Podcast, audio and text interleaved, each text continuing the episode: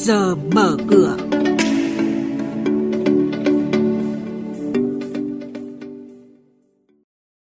Thưa quý vị và các bạn, trước giờ mở cửa hôm nay sẽ chuyển đến quý vị và các bạn những thông tin đáng chú ý sau đây. Trái phiếu doanh nghiệp hạ nhiệt chóng mặt. Tuần mới có 24 doanh nghiệp chốt danh sách cổ đông thực hiện chi trả cổ tức bằng tiền, bằng cổ phiếu và chi cổ phiếu thưởng. Trên thị trường chứng khoán, phiên giao dịch đầu tuần, khối ngoại tiếp tục bán dòng hơn 380 tỷ đồng, tập trung xả mã cổ phiếu Blue Chip. Sau đây là nội dung chi tiết. Thưa quý vị và các bạn, trái phiếu doanh nghiệp hạ nhiệt chóng mặt. Theo Sở Giao dịch Chứng khoán Hà Nội, giá trị phát hành trái phiếu doanh nghiệp tháng 9 chỉ khoảng 10.950 tỷ đồng, giảm 75% so với tháng 8. Tuy nhiên, về lâu dài, đây vẫn là chuyện cần tính toán kỹ vì quy mô tín dụng đã chiếm đến 130% GDP, còn kênh trái phiếu cần được thúc đẩy mới là 13%.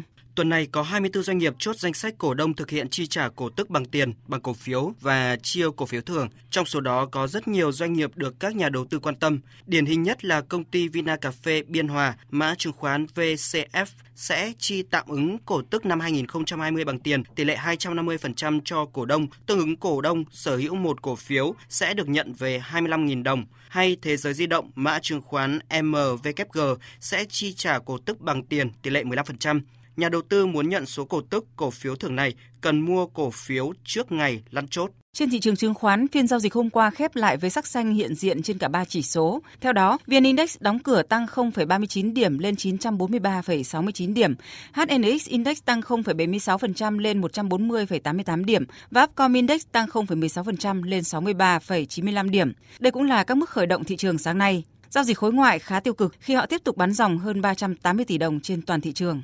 Trước giờ giao dịch hôm nay, chuyên gia chứng khoán Lê Ngọc Nam, Phó trưởng phòng phân tích tư vấn đầu tư công ty chứng khoán Tân Việt nhận định. Theo tổng hợp của chúng tôi thì hiện tại có 91 doanh nghiệp niêm yết ở trên sàn đã có ước tính hoặc là công bố kết quả kinh doanh quý 3 năm 2020. Về cơ bản, tổng doanh thu của 91 doanh nghiệp này đạt hơn 116.000 tỷ và tăng 15% so với cùng kỳ. Trong khi đó, mức độ lợi nhuận tăng mạnh hơn lên đến 40% so với cùng kỳ. Tuy vậy thì lợi nhuận hiện tại chủ yếu được đóng góp bởi một số các doanh nghiệp lớn và có kết quả tăng trưởng rất là mạnh. Ví dụ như Hòa Phát là tăng trưởng doanh thu lên đến hơn 60%, trong khi đó thì lợi nhuận tăng đến 115%, đóng góp cho tổng thể sự tăng trưởng của quý ba này. Tuy nhiên thì một trong các yếu tố mà chúng ta cũng cần phải lưu ý đó là cái số lượng doanh nghiệp tăng trưởng âm về mặt doanh thu đã tăng trong quý 3 so với quý 2 năm 2020 cho thấy rằng là số lượng doanh nghiệp tăng trưởng âm trong hai cái quý đầu năm chỉ khoảng 28,6%. Tuy vậy đến thời điểm hiện tại nếu so xét trên 91 doanh nghiệp thì cái số lượng doanh nghiệp mà có tăng trưởng âm về mặt doanh thu đã lên đến con số 48%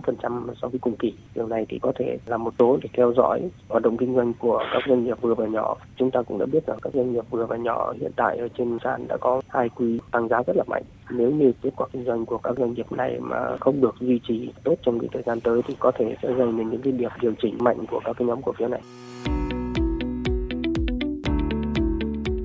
Quý thính giả đang nghe chuyên mục Trước giờ mở cửa phát sóng trên kênh Thời sự VV1 từ thứ 2 đến thứ 6 hàng tuần trong theo dòng Thời sự sáng.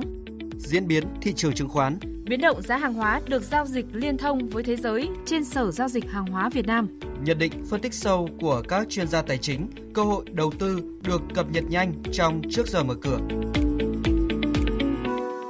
Thưa quý vị và các bạn, thông tin từ Sở Giao dịch Hàng hóa Việt Nam, thị trường hàng hóa nói chung diễn biến trái chiều trong phiên giao dịch đầu tuần. Trong đó, nhóm các mặt hàng kim loại giao dịch khá tích cực, chỉ số MXV Index kim loại tăng 1,3% lên 1.498 điểm, Giá hợp đồng quặng sắt kỳ hạn tháng 10 trên sàn giao dịch Singapore giảm nhẹ đầu tuần, sau đó cũng phục hồi quanh mức 115 đô la một tấn. Trên sàn giao dịch Thượng Hải, giá hợp đồng quặng sắt kỳ hạn tháng 1 năm 2021 giảm nhẹ xuống 539 đô la một tấn, trong khi đó giá thép cuộn cán nóng tăng 0,2%.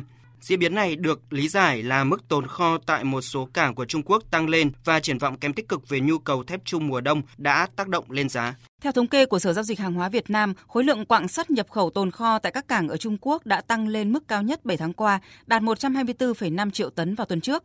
Trong khi tổng khối lượng quặng sắt tại 186 nhà máy ở Trung Quốc trong tuần trước cũng tăng nhẹ lên 528.000 tấn, nhiều hoạt động khai thác ở khu vực Tây Nam hồi phục. Điều này sẽ tạo ra những thách thức đối với nền kinh tế lớn thứ hai thế giới này và những người có nhu cầu tiêu thụ kim loại.